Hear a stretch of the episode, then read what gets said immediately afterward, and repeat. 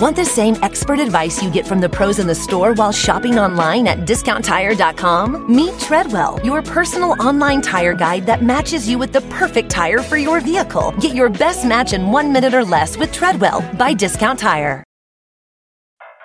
I'm what you might call very good at hide and seek. And since we got Xfinity, we have Wi Fi all over the house, even in my super secret hiding spots. So I can kill time in here by streaming my favorite. Ha! Found you. How? You left to Find My tablet on. Get wall to wall Wi Fi on the Xfinity 10G network. Restrictions apply, not available in all areas. Actual speeds vary. Hey, it's Brett. We're taking a break today, so I got a rebroadcast for you. It's episode number 641 How Eisenhower Led, where I talked to Susan Eisenhower. She's a writer, consultant, a policy strategist, and one of Dwight D. Eisenhower's four grandchildren. We talk about her grandfather's leadership principles and styles from her book, How Ike Led. Hope you enjoy it. We'll be back with a brand new episode on Wednesday. See you then.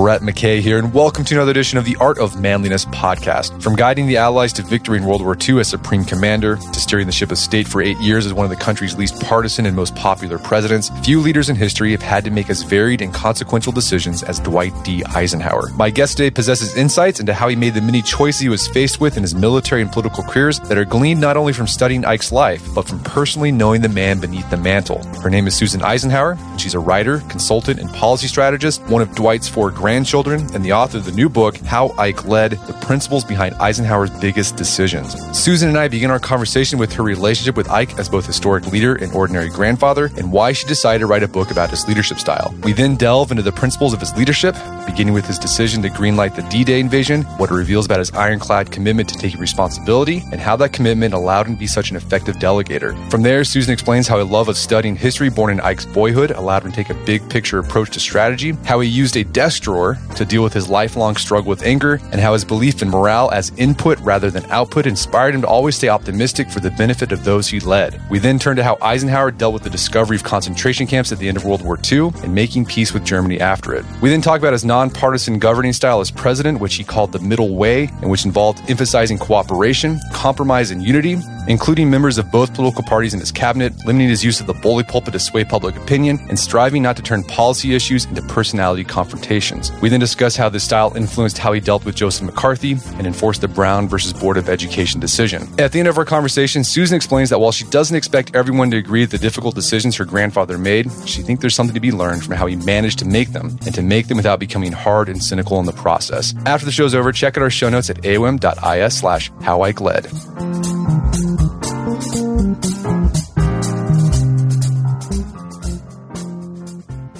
All right, Susan Eisenhower, welcome to the show. Well, thank you. It's just great to be with you. So, you've got a new book out, How Ike Led, the principle behind Eisenhower's biggest decisions. And you also happen to be one of Dwight Eisenhower's granddaughters. I'm curious, let's start off with this kind of the context. What was it like being Eisenhower's granddaughter? Like, how old were you when he was general and then president of the United States? Well, I he was actually inaugurated in 1953. And so I was a toddler at the time. I was born at the, on the last day of 1951. So I wasn't aware of too much for a while. And my father was in the army as well. And he, of course, went to every army post uh, he could go to probably in many of those years. But back in around 1957, we moved back to Washington, D.C. for some of my father's assignments. And that's when I really uh, got to know my grandparents really well. And were there moments when you were like, was he just grandpa for you, or, or did you have moments as even as a kid where you realized that you know Eisenhower was more than just grandpa? Well, it was a little hard to avoid the fact that he was more than grandpa because my siblings and I had Secret Service protection, so that didn't seem very normal. And to have big guys with big guns following you onto the playground isn't exactly normal. But I must say, in, in retrospect, I look back and I think it was really remarkable how normal a family life we had. And I think that's because uh, there are two simple reasons for it. My father uh, made sure that we didn't quote unquote, start wearing the boss's stars, end quote. In other words, we were to understand that our grandfather was different and that this conferred nothing on us uh, except a responsibility to be good kids. And, and then I think the other thing was we were taught, taught to compartmentalize. So I have very strong feelings about him as a grandfather, but I spent my professional career as a policy analyst and his legacy is everywhere. So I had to learn to be able to think of him separately from being a grandfather. This book is the first time I've put it together in a way. And that was a well, pretty wild experience. Well, what did you think? Um, why why write this book now? What was it that, dis- that got you thinking? I need to write because you you've written a, a, biography of your grandmother, Eisenhower's wife. What made you decide to go in and write a biography of of Eisenhower, particularly how he's led? Well, first of all, we had the anniversary of the end of World War II in this year. And then in September, the Eisenhower Memorial in Washington, D.C. is going to be unveiled, dedicated. And then I also thought that, you know, we're in a very highly contentious political time. And I thought it was important for rising generations and for people who don't know Dwight Eisenhower very well to learn something about him in, a, in an easy way. But I don't think you have to know a huge amount about the period to be able to understand that there were indeed principles behind the way Eisenhower looked at different situations. And I thought that might be useful right now in this particular environment, political environment. So, the way you organize this book, it's a biography, but it's a biography of Eisenhower's leadership style and how he developed it and how it manifested itself in different parts of his career. And you start off the book with this famous note that Eisenhower, as Supreme Allied Commander, wrote in World War II on the eve of D Day. And it was only be released if his decision to green light the invasion failed. And it said in part, if any blame or fault attaches to the attempt, it is mine alone. Why did you start the book off with this note? And what do you think it tells us about Eisenhower's leadership style? Well, I think the note is an important note. First of all, it wasn't known for a very long time. It came out probably after Ike's death. It's not that it wasn't known. It was already published in Harry Butcher's book called My Three Years with Eisenhower. But somebody found it when reading that book probably 20 years ago and started talking about it a lot. And I think it's because it strikes a chord with us today. We have so many leaders on both ends of Pennsylvania Avenue who stand up and, and blame somebody else for mistakes that have occurred. But this was not Eisenhower's way. And I dare say that, you know, the military is well schooled to understand that they have to take responsibility. There's something at West Point called the no excuses. He took responsibility even for uh, the weather forecast in that it was his decision to go at that time in any case, you see that same willingness to take responsibility throughout his presidency. Famously, after the U 2, this is an aerial reconnaissance airplane was shot down over the Soviet Union in May of 1960. He took full responsibility for the fact that he'd ordered that overflight. And many of his advisors were asking him to continue to say that, you know, come up with something that would be what we call today plausible deniability. But Eisenhower wanted to make sure the Soviet Union knew that he was in charge and that there was no ambiguity about who made orders there within the administration. And then finally, the Suez crisis, which actually was in 1956, that whole crisis emerged just as voters were going to the polling booth. And he said to my father that uh, if the you know, if the Suez crisis goes south, he guesses he'll lose the election, but there we are. So there was a kind of fatalism marked with a strong belief that there were no excuses. So let me just, uh, Brett, let me just leave you with something that I, I find rather wonderful. He once said, leadership consists of nothing but taking responsibility for everything that goes wrong and giving your subordinates credit for everything that goes well. That's that's hard to do. A lot of I mean But and how did but how did he deal with like the burdens of that? Like how did he? I mean, that's people don't like doing because it, it feels terrible to take responsibility for failure, particularly failures where like you weren't directly involved like you know he was a big delegator so he was he he he only focused on high level strategy and he would delegate the sort of the tactical things to the people um, who were working with him beneath him so how i mean how did he, how did he deal with taking responsibility for stuff that he might not have had any direct influence on well you can't you can't mobilize uh, those you delegate to uh, if they don't feel like the leader has their back. And that's what I think that that sentence about leadership is that if you don't give them the credit and take the responsibility, then then you don't have a system that will accommodate delegation. Now, the reason delegation is important is somebody's got to be the strategic leader. And part of the reason my book is so oriented towards strategic leadership is we simply don't have it anymore we're like political day traders and we can't figure out what we're really trying to accomplish what our timeline is and what and and how we're going to get from where we are today to address those longer term goals so i think that's just inevitable if you're going to delegate is you have to you have to give people the knowledge that they will be able to do their jobs and yeah that idea that you know people who that Eisenhower led that he, they felt that they had that he had their back. I mean, you talk about these in these instances where, where, soldiers would say basically like I would do anything for you. Like there was a time when later in his life when he was having problems with his heart, you had there was people writing letters saying I'll I'll give you my my still alive heart as a heart transplant so you can live. Isn't that amazing? I mean, I remember when it happened. I was uh, I would say I was tangentially part of that conversation. The doctor came out and said that they had received all these, you know, all of these offers, and you know, I compared this against my brother's memory, and and yes, that is indeed absolutely correct. And you know, it's it's it's very moving. But you know, they the bond that Ike had with his soldiers was one of trust.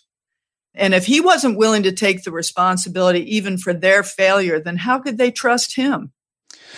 And what you mentioned that Eisenhower, he thought strategically. He was thinking big picture. He was playing the the ten thousand foot, you know, level game while everyone else was playing, you know, just thinking about the next quarter, the next year. Where do you where did he develop that that mindset? Do you think? Well, it's interesting. He displayed his interest in bigger picture studies when he was a kid. He grew up on a farm in Abilene, Kansas, and you know his parents were surviving just uh, financially. He always said that we were poor but didn't know it. In any case, he he would do I wouldn't call it daydreaming, but he was obsessed about history, and the family was very well educated. As a matter of fact, uh, Ike's mother, my great grandmother, actually went to college, and they could read ancient Greek and Latin, which is pretty amazing for those days as farm family. But Ike was always reading history books. And he was fascinated by what these great historical figures were trying to accomplish and why did they make the decisions they did. And, and in making those decisions, how much information did they have when they made those decisions? And I, I think it's it's fascinating that an interest in that uh, would extend all the way, you know, as a lifetime, as a lifetime undertaking. Yeah, that's the, something people don't know about Eisenhower is that how educated he was and how you know deeply and well read he was. And there was moments where you talk about where he would like when he was uh, president of Columbia, he just surprised people with just lectures about you know military history going all the way back to Alexander the Great. And professors were just baffled because they just thought of Eisenhower as just this army guy who you know smiled and waved and that was it. Well, you know what's interesting about this, and this is the reason I felt it was pretty important to include the leadership traits he developed during the war and to take that into the presidency because it, uh, the biographers tend to fall into two categories uh, the presidential biographers of Eisenhower and the wartime biographers of Eisenhower. And then there are some books that try to put it all together. But again, if it's done chronologically, they end up being very, very big books.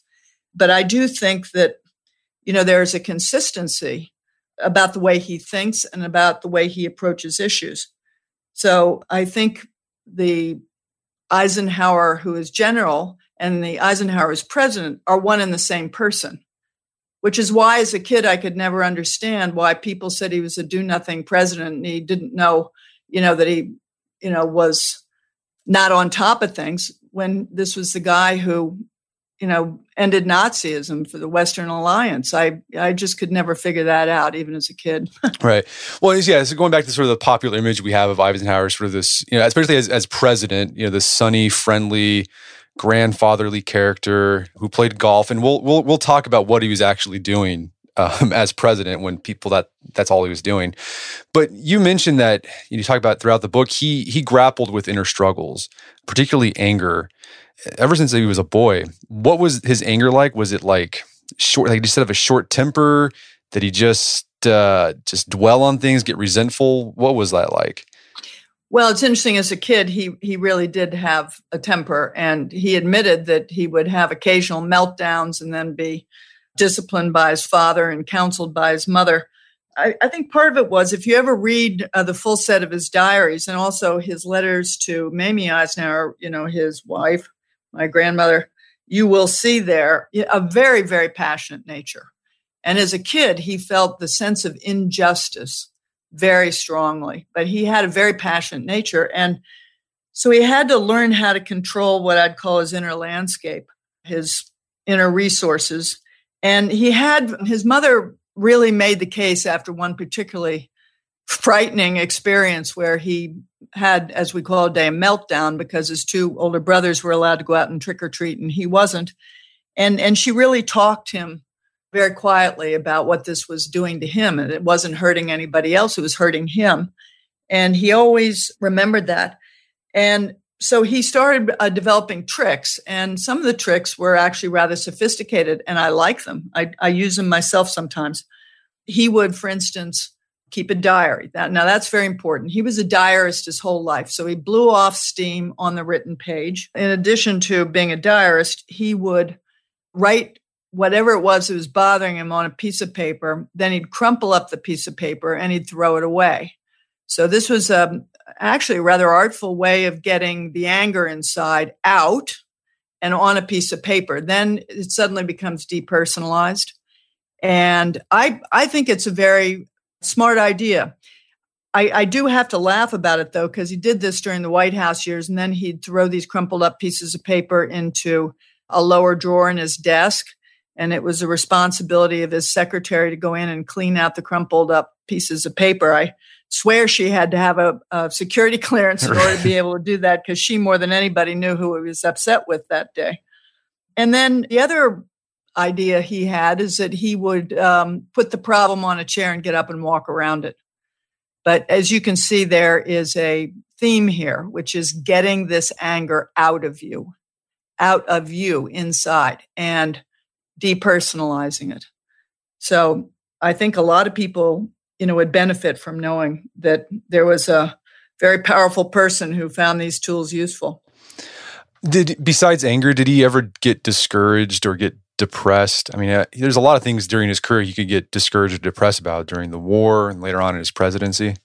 Well, I don't think he'd be a human being if he hadn't been uh, depressed and concerned at times. But he thought that morale was an input, not an output. In other words, people have to feel good about things and have a sense of morale in going into any challenge and not just the result of being victorious.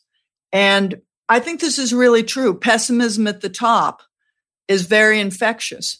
So, who wants to go into battle with somebody who doesn't have confidence in the mission? So, he made it, as he said in his diaries, a, a lifelong commitment to try and stay optimistic in front of everybody else all the time. So during this dire moment during the Battle of the Bulge during World War II, when the Germans have finally managed to launch what looked like it was uh, a successful offensive, Eisenhower comes into the room and says to his commanders, There will be no long faces in this room. He says, Do you realize what the Germans have just done? They've given us an opening. For the first time, they're showing us their faces. So let's go. You know, that sort of twist on the thing that worried everybody most, you know, turns out to be the thing that inspires confidence if the commander has it. Took a lot of personal discipline, Brett. I really, have to say that uh, I'm full of admiration for that because I struggle as a professional myself all the time and try very hard to to show this optimism, but it isn't always so easy. Yeah, and something he noted as well, besides being optimistic, you know, Eisenhower was very adamant about leaders if they have personal problems, personal issues, they got to take care of that privately. And that's kind of counter to what you see today, where it's like if you have a problem, just show it, like emote it, express it, and you know, see people. You kind of you put it out there on social media. That wouldn't be what Eisenhower would have done. Uh, absolutely not. It's called too much information, and I think what it's done is somebody's making it everybody else's problem too. And that would be counter to personal responsibility. You you got to you've got as i say you've got to keep your own landscape in good in good order. You did ask me a minute ago what did his temper look like when when it came across him? I i always thought as a kid it was like a thunderstorm. You know uh, and i didn't see it that much i have to say but it was like a thunderstorm because he would get angry. I mean his associates told me this and then it would then it would pass you know? And he didn't hold grudges so nobody really worried about it. They observed it occasionally but they didn't worry about it because if they had made a mistake he or or if they had let him down in some way that was more personal he just didn't hold grudges. And i think you know some of that is self-discipline too but some of it is back to you know the state of your insides uh, is it toxic in there are you allowing all this negative energy to build up or are you finding another way to deal with it so that you can move on and one thing that you stress throughout the book, one of an important part of Eisenhower's leadership style, yes, he was a big picture strategist and he's able to see and play the long game. But something else that gets overlooked about Eisenhower was that he was he had he had really good people skills. I think one of his strengths was he knew how to read people and how and he understood what people needed and he was very attuned to people's needs and wants. Well, I think that is, and I think he he got that uh, trait from his mother who was an extremely empathetic person. I mean, she was very religious. As a matter of fact, few people realize that he grew up in a pacifist household. She had been born and raised just after the Civil War in Virginia and uh, saw the horrors of, of that war and made a determination that she was never going to support war of any kind. So she was she was very empathetic, and I would say that the one th- wonderful thing he had from his childhood is that he had a mother who was empathetic and focused on cooperation and optimism. And he had a father who took care of the discipline end of things. And, and so for many reasons, not the least of which uh, he had this, this team of his parents that, that brought different sides to his personality. And you know he had some all of his brothers were extremely successful too but i think the the empathy was one of eisenhower's biggest traits it's the one i admire because i think when you're making decisions at this level uh, it would be so easy to become hard and cynical but he never allowed himself that at all at all. I never saw any evidence of it. Yeah and during the war you know he's all, often asking when they're making decisions like what would this look like to the other guy? How would the other guy take this? And it, it got him into trouble not trouble but it frustrated uh, some of his american colleagues because he was trying to reach out to british allies and work with them and cooperate with them and when there was people on the american side we were just like no we want to do our thing forget about the british but Eisenhower made it he was very adamant that we have to we have to work with these guys too and make sure that they're getting what they need as well with any operation that we do. Well, he really believed in alliances and he was the first supreme allied commander in in uh, warfare during World War II or sorry, during the First World War everybody managed their own troops but there was nobody that integrated all of the all of the forces. And so this was this was a very very new concept also to integrate the british with the americans and to have french forces under his command. It, it just had never been done before. And he would not have been able to keep that alliance together if he hadn't been able to stand back and look at this joint effort from other people's point of view there was a lot of national pride involved There was a very big difference in how each of these nations looked at strategy, the concepts behind strategy. And he also had to deal with A type personalities who had very strong views about the righteousness of their own positions. So this were this looking at it from the other guy's point of view was a self-educating way to say, you know what, I it might be more productive to use this tool in my toolbox rather than another. And what I learned from him in this is that not every fight is worth it. To concentrate on the fights that are pivotal at, at his level and to make sure that everybody feels like they're heard. So, another issue or big decision Eisenhower faced as Supreme Allied Com- Commander was towards the end of the war when they started discovering the concentration camps. What was his response? How did he decide? How did he implement sort of his higher level strategy thinking on what to do with this issue? Well, one of the major issues for the impending victorious Allied forces was how Germany was going to be treated after the war, and the shocking discovery of the uh, internment camps, the death camps, really sent a shiver throughout Allied forces. Eisenhower liberated uh, Ohrdruf, which was a subcamp of Buchenwald, and was just overcome. Actually, I think he kept his counsel. It was the the scene was so bad that George Patton was unable to go through parts of the camp for fear of getting sick. And the smell apparently was just absolutely overwhelming. So Eisenhower looked at all this, and I think this is one of the remarkable things about this story. He, he sort of instantly understood that unless this Holocaust was chronicled, that 50 years from now, people would say it never happened. That night, he gets back to Patton's headquarters and he writes to Marshall immediately and says, I want you to bring all of the reporters you can send from the United States, members of Congress, and then everybody who was close to any of those camps was ordered to go through them and to take photographs and and take eyewitness eyewitness uh, assessments of what was going on there. My own father, as a matter of fact, went to Buchenwald. He was an amateur photographer and and made a whole photo album of these atrocities for precisely the same reason. I was raised on those photographs, and even my own grandchildren have seen them. A terrible, terrible time. And what was interesting too is is Eisenhower made sure that the German people, it, like in the villages that were nearby these camps, they he made them come and look at it and see what was going on underneath their noses. Well, he more than had them come look at it. He uh, made them give the victims of the Holocaust a dignified burial. And I think it was deeply, deeply shattering for many people who turned a blind eye to what was going on. Ike had absolutely no patience for the military who said they didn't know this was going on because, in his view, it was willful denial. And one of the big jobs uh, during this particular period in the you know the last weeks of of the war was to make sure that as we liberated areas that we were never seen to be adopting anything like the same tactics that the Germans did. I, what I mean there is that we did not look like we had come as a conqueror and we were also holding these people in detention.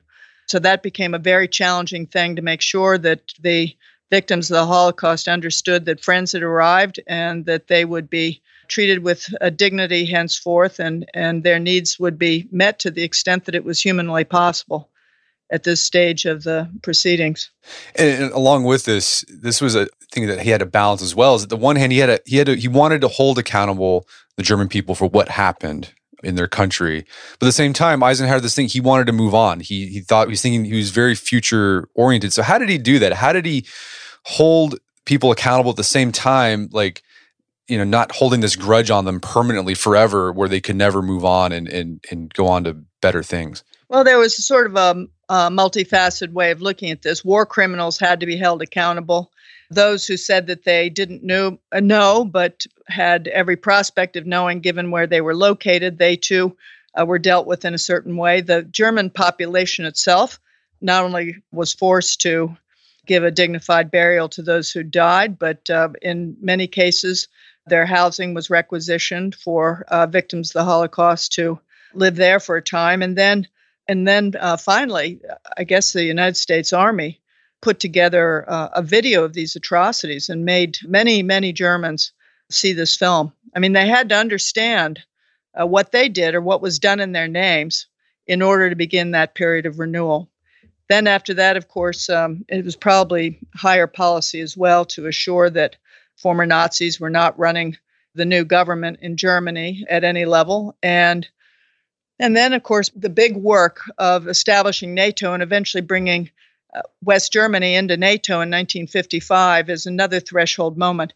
I would just say here, Brett, which is really amazing and symbolic, but on exactly the 10th anniversary of the Germans' unconditional surrender, the Eisenhower administration, Dwight Eisenhower himself, brought uh, Germany, West Germany into NATO. And we, as one German described it to me, that we held them in our iron embrace until, in fact, that country uh, became a prosperous democracy. And eventually, of course, in 1989 90, you could say that World War II was finally over for Germany. We're going to take a quick break for a word from our sponsors. Wedding season is coming up, and if you are preparing for the big day, I know wedding planning can be really intimidating, but finding the perfect suit shouldn't be. Indochino makes it easy to get a fully customizable suit right from your home. Don't just wear any suit on your big day, wear a custom made to measure suit. Suits start at just $499, which is about the same price you'd pay for an off the rack suit at a department store. And they've also got custom made to measure shirts starting at just $89. So I've talked about my Indochino suit on the podcast before. They've been a long time podcast sponsor. It's navy blue. The measuring process was super easy. They got these video guides you follow. You'll need another set of hands to help you out with that. But the really fun part is customizing it. Got to customize how I wanted the lapels on the jacket, the pockets, the lining. I went no pleats on the pants on this suit. A lot of fun. And then in a few weeks, you have a made to measure custom suit sent directly to your door. When planning your wedding, get a suit as unique as you with Indochino. Go to Indochino.com and use code manliness to get 10% off any purchase of $399 or more. That's I N D O C H I N O.com, promo code manliness. And now back to the show. So after the war, Eisenhower, he was did some he was president of Columbia University and all during this time he was there's lots of people pushing for him to run for president. And he kept on telling him, "No, I don't. I don't want that job. Leave me alone. Quit asking me." What finally pushed him over the edge and caused him to throw his hat into the ring and run for president? Well, um, I think it's pretty clear. Eisenhower was uh, very worried about uh, the fact that the country was still on war footing. Uh, by this time, we're in the middle of a war in Korea.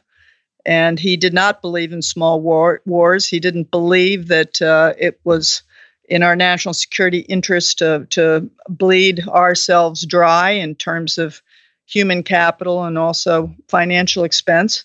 And he went to Korea right after he became the um, president elect to see what the situation was there and eventually brought about the armistice in, in, in that summer. But that Korean War played a role in his decision to run for president, just as the deteriorating financial situation, a lot of labor unrest after the war. But I think the probably the most important thing was is it looked like there was a prospect that the Republicans might win uh, the 1952 election. In that Harry Truman's popularity ratings were very low, and if that were to happen, the isolationist wing of the Republican Party would have come to power. I believe that we could never go back to the way it was between the First War and the Second War. And so I think if Robert Taft, uh, who was the key senator, Mr. quote unquote, Mr. Republican, who was destined to get that nomination, if, if Robert Taft had agreed to support NATO and America's internationalist role in the world, Ike probably would not have run. He certainly had other plans for himself after the war.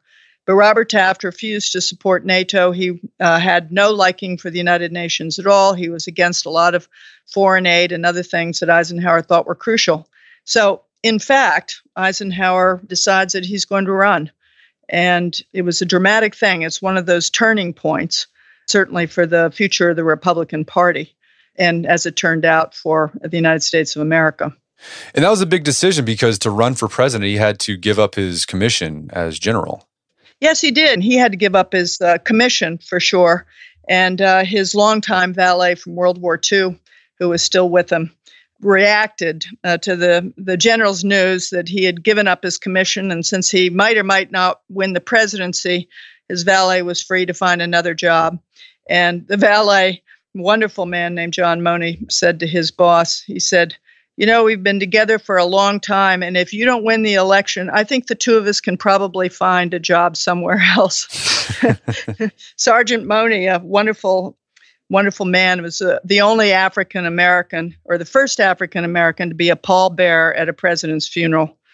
And he's he and his family are he's long gone, but his family are still close to mine. So uh, Eisenhower gets elected president, and he he ran on the Republican ticket, won on the Republican with the Republican Party, but it didn't seem like he was much of a partisan. How would you describe his governing style as president of the United States? Well, Brett, I think it's it's uh, uh you could argue that Eisenhower was the no, most nonpartisan president since George Washington or one of the other military leaders, perhaps. Uh, he's certainly more nonpartisan than uh, Ulysses S. Grant. But the um, I think the the key here is that he had his difficulties with the Republican Party in the first term, and in the second term, he had some difficulty with the Democrats. So, in a way, you could argue that he crafted his middle way pretty effectively because both sides, uh, or I should say, the uh, extreme wings of both parties, you know, felt uh, quite skeptical about his governance. He had an enormous uh, popularity rating, though, during his two terms. He averaging uh, mid to high 60s for his two terms in office. Part of it was, I think, how he organized the White House. And he organized it um, in some ways very much like he organized the war effort. He surrounded himself by diverse viewpoints. And he wanted pushback. He thought that was the way he could understand the the complexity and the dimensions of any particular issue. He wanted um, he would have a cabinet meeting once a week, and all cabinet members had to come uh, to those meetings fully briefed on whatever the topic was, even if it was outside of their own agency. And he would referee the debates and make sure that uh, he understood all the viewpoints. He had not only you know uh, conservative Republicans in his cabinet, but also all the way through the spectrum to Democrats, a couple of Democrats. And after he heard this vigorous debate, then he would go into his office and make a decision. After that, uh, there would be a, a, special unit at the White House that was there to implement the decisions and to make sure everybody followed, you know, the decisions that the president had made. I think he also held a press conference once a week because he thought it was important to retain his visibility with the public and for them to understand what was going on at the White House and why he was handling things a certain way. I think it's just important to add here finally is that you can have all the greatest strategy in the world, but if you don't have an organization not only to pursue rigorously the facts wherever they might lead, but also to implement the president's decisions and to make sure that a diverse, diverse um, set of viewpoints are considered. It won't, you know, you can't you can't exercise a strategy without that kind of infrastructure. And unfortunately, that whole system was dismantled after his administration. Yeah, I mean, this is a, a sort of you see a continuation of his leadership style that he developed as a general. You know, he had uh, he was only concerning himself with the high level strategic thinking, and then he made sure that there was an organization in place beneath that to take care and make sure everything else that the strategy gets gets put into action. That's right. And of course, delegation plays a huge role in that. He, he was almost a genius at figuring out how much leeway people could be given. In other words, which, which individuals struggled a little bit more to, to think about how to tackle an issue and the rest of it. Uh, and those who he knew were brilliant and could uh, carry on with the administration's viewpoint in mind. So, and I think another key, of course, to delegation is to uh, protect you know, to have the back of the people you've delegated to. Yeah, we, we talked about that earlier. He did that in the military. He took responsibility for the failures. and he let exactly right. quite rightly too. yeah. Well, and another interesting thing about the um, office of the president of the United States, I don't think a lot of people understand or realize, is that it, the president of the United States has two roles. First, he's he's a politician, like he's there to to implement policy or to execute policy. But on the other hand, he's also a figurehead for the entire country. Like in other countries, like say in England, like the Queen is the figurehead, and then you have the Prime Minister who's doing the the the dirty politics, right? But in the president, those those things are in one, and there can be sometimes there's contradictory. They they contradict each other.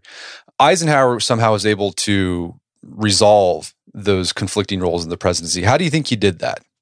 Well, first of all, actually, I would say there are probably three different roles. Uh, one would be head of state, one would be head of the executive branch, and the other would be head of the, your political party.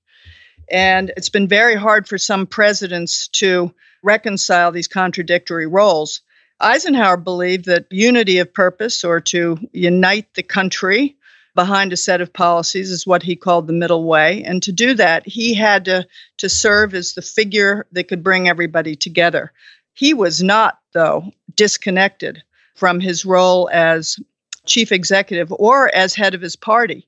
But he didn't he didn't display that as much as other presidents had because he thought that that would be at cross purposes with the larger goal of uniting the country.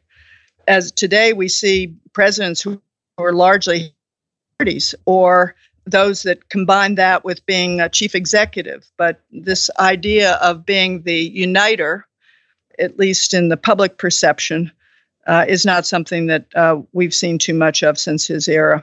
So he was he was, st- he was still doing politics, but he did it in the background. Yeah, he did it where where that it was it was out of sight. And actually, Brett, I would say that's probably one of the reasons why his leadership style has been misunderstood for so long, because we're so used to valuing the bully pulpit, but Eisenhower really believed that the bully pulpit could be useful at some times, but it could be counterproductive in meeting goals if it was used at the wrong time. So he developed an idea about uh, not not singling out personalities, not turning issues into personality uh, confrontations, uh, because this way it'd be very very hard not only to unite the country, but secondly, of course, to get that person ever to cooperate with you or his allies. Today, we see that we've become so tribalized that uh, this exchange of insults only hardens the bases of these political parties. And that's something that Ike wanted to avoid. In any case, this was his strategy. Uh, maybe I'm not going to say it was unique to him, but it certainly was out of sight for many people. And so we still see today many people who analyze his presidency and think that he wasn't involved in issues that he was deeply involved in, just in a behind the scenes way. Well, speaking of this idea that he had about just dealing with people and governing, of this idea of never dealing with personalities, he had to deal with this in his first term because in his own party, there's a guy, Joseph McCarthy, who was stirring up trouble, accusing people of, of communism. And Eisenhower had to deal with it because it was causing problems within his own party and, and preventing him to get stuff done. But as you said, he didn't go after McCarthy directly. He did this sort of kind of behind the scenes thing to to manage him. Well, there are two two reasons for that uh, strategically. First of all, the president of the United States cannot censure a member of the United States Senate or the House of Representatives. We have three co equal branches of government.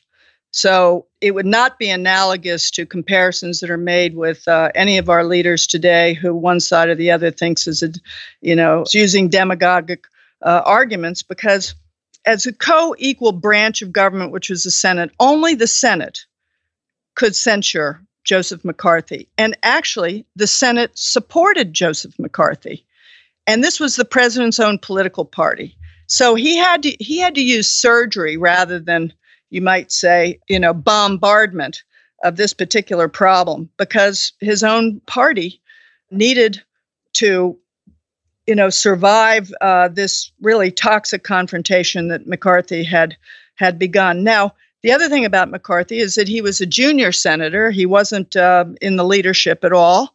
And so Eisenhower decided as a as a second way of looking at this is that he would not give McCarthy the thing that McCarthy wanted most Joseph McCarthy wanted to be elevated to a level where he could be in direct dialogue with the President of the United States because he had presidential ambitions of his own. And Ike said, I'm going to deprive this guy of the one thing he wants most, which is to engage the office of the presidency in an unworthy debate about, um, you know, these uh, many fallacious accusations that McCarthy made. Uh, and so uh, today, you know, there is some resonance to that, but still, Eisenhower's own handling of this is still not understood because the third pillar of his strategy was to work behind the scenes with members of the Republican Party to make them understand that this the activities of Senator McCarthy were toxic, unjustified, and very possibly ultimately damaging for the party itself. And and uh, it turned out to be the case. The Army McCarthy hearings at the end of this drama revealed McCarthy for who he was, and the Senate finally censured the senator. But this idea that the president of the United States could have done anything to stop McCarthy is just wrong. It was up to the Senate colleagues, and he worked. Eisenhower worked very adroitly behind the scenes to help them understand that uh, they had to take measures. And I imagine this this took a lot of I mean, all throughout his presidency, he had this. He was very principled in uh, this middle way and his style of governing. And I'm sure he was getting pressured all the time. You know, saying you need to you need to confront McCarthy directly. You need to you know hit the bully pulpit and and say that you know. But he had to resist that pressure all throughout his presidency. He was under enormous pressure. He was under pressure from people in his administration. He was under pressure from family members. He was under pressure from everybody. But he truly he understood he did not have the power or the authority to censure Senator McCarthy. What he had to do is create the conditions so that Senator McCarthy's own colleagues would do it. And it took longer than I know he liked, but that's just the reality of our constitutional government. In the meantime, he managed to preserve the integrity of the presidency itself by not, quote unquote, getting down into the gutter with that guy and allowing McCarthy to set the rhetorical agenda. Ike used the bully pulpit all right. He just never mentioned Senator McCarthy. He was out giving speeches about, he'd say, you can't fight communism by destroying America. Or the only the only only Americans can hurt America. He he really believed that we had a choice about whether or not we were going to allow this kind of um, unwarranted accusations to occur. In the meantime, of course, he also had an internal security system, as Truman had, to actually, you know, make proper investigations. But uh, certainly, the McCarthy effort was uh, uh, over the top and out of bounds. So another big issue he faced as president was the Brown versus Board of Education decision from the Supreme Court. And you know, as the the head of the executive branch, his job is to enforce uh, decisions or decisions made by the Supreme Court. But this was a, you know, an issue that was fraught with a lot of, you know, it was just a really highly contentious issue. How did Eisenhower handle uh, enforcing the Brown versus Board of Education decision? I think if there's one thing about some of the scholarship, not all of it that's out there today, that distresses me, it is simply some people interpreting what Eisenhower meant by some very forceful words. I don't know why there's any question about it, but repeatedly from the campaign through the first State of the Union address and on and on, Eisenhower said that his strategy was to desegregate everything that the federal government controlled, which he pretty much accomplished by the end of his, his eight years. Let's remember that uh, uh, Brown versus Board of Education was a measure that came before the Supreme Court uh, that called for the desegregation uh, of schools. And but by this time, Dwight Eisenhower, because he controlled the District of Columbia, had already desegregated uh, Washington, D.C. schools and actually the city, uh, uh, the District of Columbia itself. So, this idea that he would do what he could control is what a good strategist would say this is what I can accomplish in eight years. A change in the hearts and minds of the public in general is going to be a very, very tough row to hoe it's going to take time. Now, with respect to Brown versus Board of Education, it was his Supreme Court appointee as chairman, that would be Earl Warren, who was the one who produced that result in the Supreme Court. And Eisenhower had absolutely no problem enforcing a set of in, in enforcing a Supreme Court decision that he agreed with. I'd like to single out uh, David Nichols' wonderful book called A Matter of Justice, which is was really a turning point in, in the understanding of Eisenhower's policy on civil rights. Let's not also forget that he was the first president since Reconstruction to achieve passing uh, a civil rights bill in 1957. And, another thing that was really controversial that he did is he sent in the 101st Airborne. It was in Arkansas, right, to enforce desegregation. Yes, uh, Eisenhower believed in in the idea of the appearance of overwhelming force. That particular decision to send the 101st Airborne came after Governor Faubus refused to enforce Brown versus Board of Education. The president gave Faubus uh, a chance to do the right thing after a meeting, and when Faubus didn't do the right thing and and uh, stepped back from assurances he made the president at that meeting, uh, the 101st Airborne was called into action. What they did was to help escort and and protect nine uh, African American students as they made their way to Central High School for the beginning of the school year. Of course, unfortunately, and this is where the federal government could only do so much, whether or not the schools remained public schools was really up to uh, up to each state of the union. So, unfortunately, the following year, the state uh, took it upon themselves to cancel classes. And you know it it it was a, we're still having this struggle as we know. We we do have everything desegregated but we're still having this terrible struggle. But it is worth noting that Eisenhower used federal forces to protect the African American youngsters who were being uh, harassed and threatened by a white mob. And but again, like you know, he, he got criticized because he people felt that was he was just overstepping his bounds. It was you know tyranny. But at the same time, he was also getting criticized. He got criticized throughout throughout his presidency that he didn't do enough for civil rights as well. And as again, it's sort of like a theme that you see throughout his you know even as a general, his career. Like he, he was really committed to this this principled middle way, and he understood that it wasn't going to make everyone happy. Well, the, here's the thing about the middle way. In his mind, the middle way was the middle ground where people could come together from both sides and compose their differences and find compromises that would lead to progress. As it is now, we're in a winner and loser situation where we either get everything we want or we don't cooperate. And of course, that would have been an anathema to him that progress is key. And that middle way was the area in the middle that could bring people into that place where a progress could be realized. And I, I, think also that it is worth noting that the idea behind a middle way is what I would call devising sustainable strategies. Everybody can have a strategy, but if it isn't sustainable, because it's actually built on something that isn't universally agreed or at least generally agreed, then it's not sustainable. And then you get thrown back back on it next time around. Actually, if you look at the things that he undertook in his presidential career, it's remarkable how many of the frameworks he put into place are still with us today. So we talked earlier, you know, part of his leadership strategy or his understanding of leadership was that a leader he has to take care of personal issues himself because the the um, morale of of the people you're leading de- is often dependent upon what the leader looks like. If they're optimistic, people are going to be optimistic. And and that can be lonely because you might have you want you might want to grouse, you might have just doubts, you might get depressed. So, I mean, who who was Eisenhower's like inner circle that he would go to so he could, you know, get some support or sort of vent? Because if, if he couldn't do that with, you know, his subordinates, because he he was really adamant about, you know, keeping that sort of distance between leader and subordinate.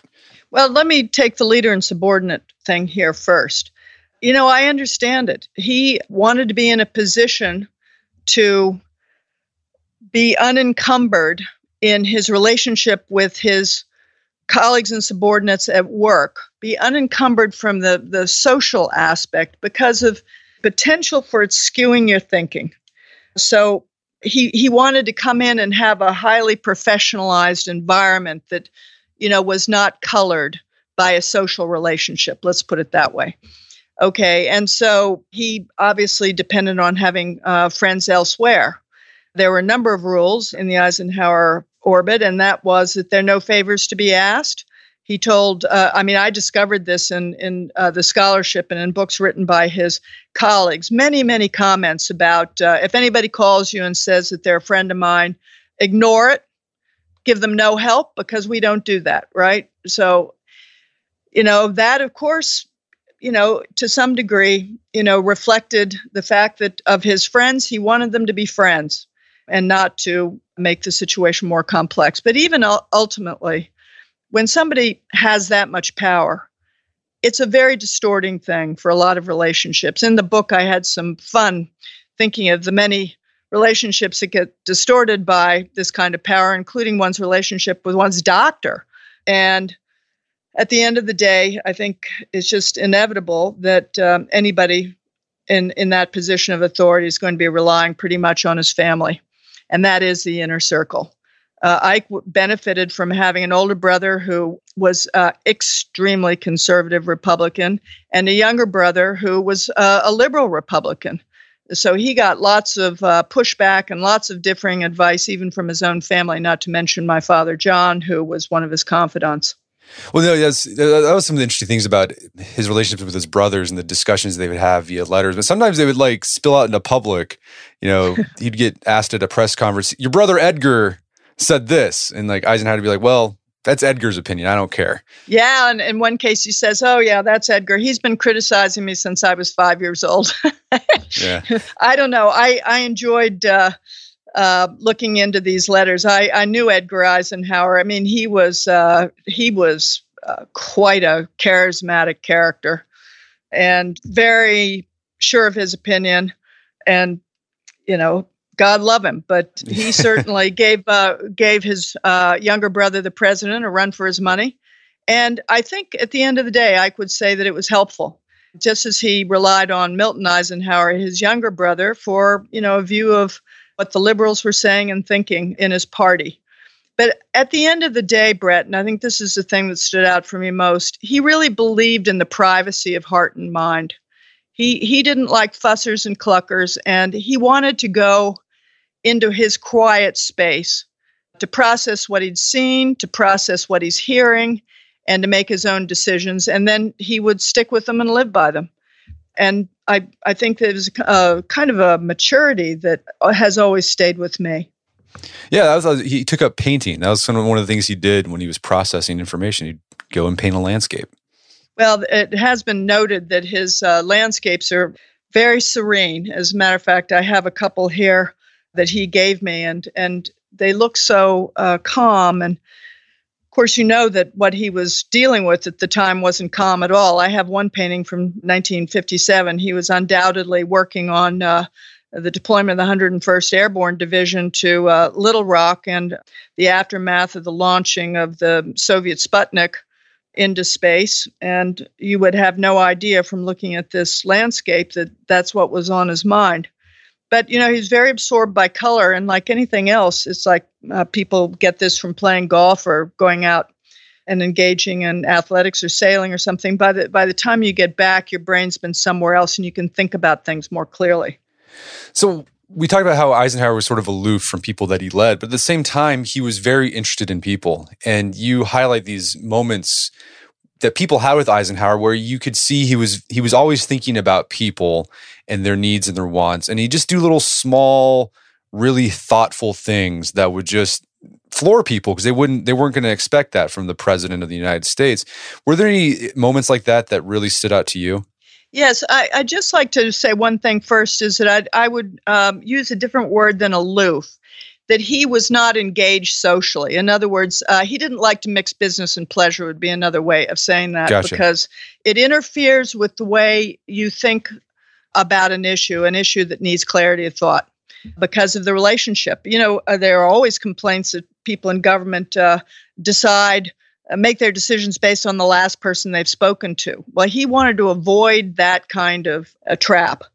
Now, with respect to, I think the thing, uh, and I, I had a an opportunity over the years to do a fair amount in the uh, leadership and strategic leadership area. And character, of course, plays a huge role in any leader's capacity to build a bond of trust with those he's leading. And some a, a huge part of that is how you treat those people And in this respect, small gestures really matter. I outline in my book so many small things he did that let his men during the war know that he was not, that this wasn't about him, it was about us.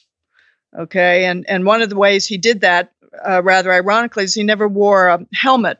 I, I'd almost challenge anybody to find a picture of Ike with a helmet on because he didn't want to pretend he was out there on a day to day basis facing the same physical dangers they were, though sometimes he was in some physical danger. You know, he passes up honors and awards that only go to GIs like the Congressional Medal of Honor, etc.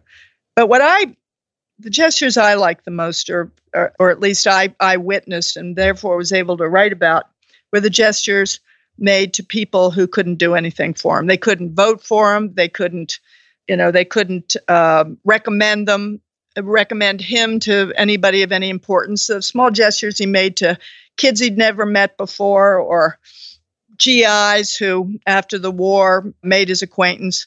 And it's, it's moving to me because that's what the Army calls when no one was looking, right? What are people doing when no one is looking? And I think that that benchmark is where you can begin to discuss what character really looks like. As you were researching and writing this book, was there anything new that you learned about your grandfather? Well, I'll tell you, Brett. For I, I was raised to compartmentalize my grandfather's career uh, from uh, what I knew of him as a grandfather. I've already made that point on numerous occasions because I think it's important to know that I don't expect everyone to agree with his decisions, but I do. I did want to bring something new to this book that I had Uh, you know insight into which is you know how he handled things and how he thought about things. And so for the first time in my life i really put it all together. I mean what i knew of him with his policies. And there were times when i would read somebody's scholarship and they'd they'd say well he did this because. And then i thought well no that wasn't really it because he used to say at the dinner table dot dot dot right? So i think i think I'm not going to say I was surprised by this, but I guess I will always, as for as long as I live, will always be in awe of how he handled the burden of this power and this and and consequential leadership, and and in the face of that, never became hard or cynical. I just saw no signs of it, and I I not only it's not just me. I mean, if you read the books of his associates. They were they were all sort of amazed that he could still be an optimistic, forward-thinking person after he'd been to some of the darkest places humankind has ever been. And um, I think part of the way he did that is that he believed in something bigger than himself. This wasn't about him. This was about our country, and it was about securing the peace for a world that had seen catastrophes beyond anything imaginable for today's generation. That is uh, World War II. And um, as he once said about this higher cause, he says, a man just has to forget his fortunes. And he forgot his fortunes and was able to serve his country, I think, in a certainly a uh, genuine way and in a way that was uh, full of dedication and integrity. Well, Susan, this has been a great conversation. Where can people go to learn more about the book and your work? Well, I think uh, probably my website. Apologies to everybody that it isn't more fulsome than it should be, but a lot of information about the book is on there. That's uh, www.susaneisenhower.com. And uh, I could be followed on Twitter, but I sometimes find myself simply speechless to know what I should be saying about the current situation. I look forward to engaging with anybody. And for those who are interested in a copy of the book, I can be reached through my website and would be happy to get a book plate in the mail. Fantastic. Well, Susan Eisenhower, thanks for your time. It's been a pleasure. Well, I just want to thank you, Brett, for this opportunity, and uh, you've got a you've got a, a wonderful website there, and I just wish you the best of luck. Thank you so much. Take care. My guest today was Susan Eisenhower. She's the author of the book How Ike Led. It's available on Amazon.com and bookstores everywhere. You can find out more information about her work at her website, susaneisenhower.com. Also, check out our show notes at aom.is slash how Ike led, where you can find links to resources where you can delve deeper into this topic.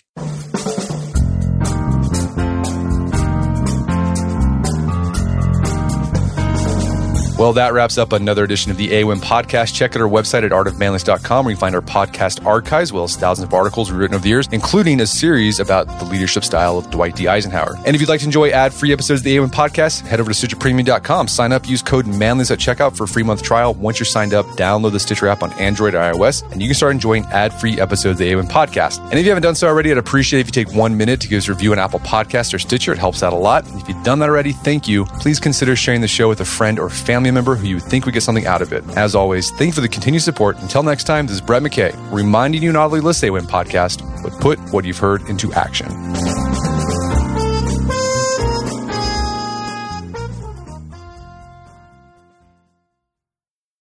Want the same expert advice you get from the pros in the store while shopping online at discounttire.com? Meet Treadwell, your personal online tire guide that matches you with the perfect tire for your vehicle. Get your best match in one minute or less with Treadwell by Discount Tire.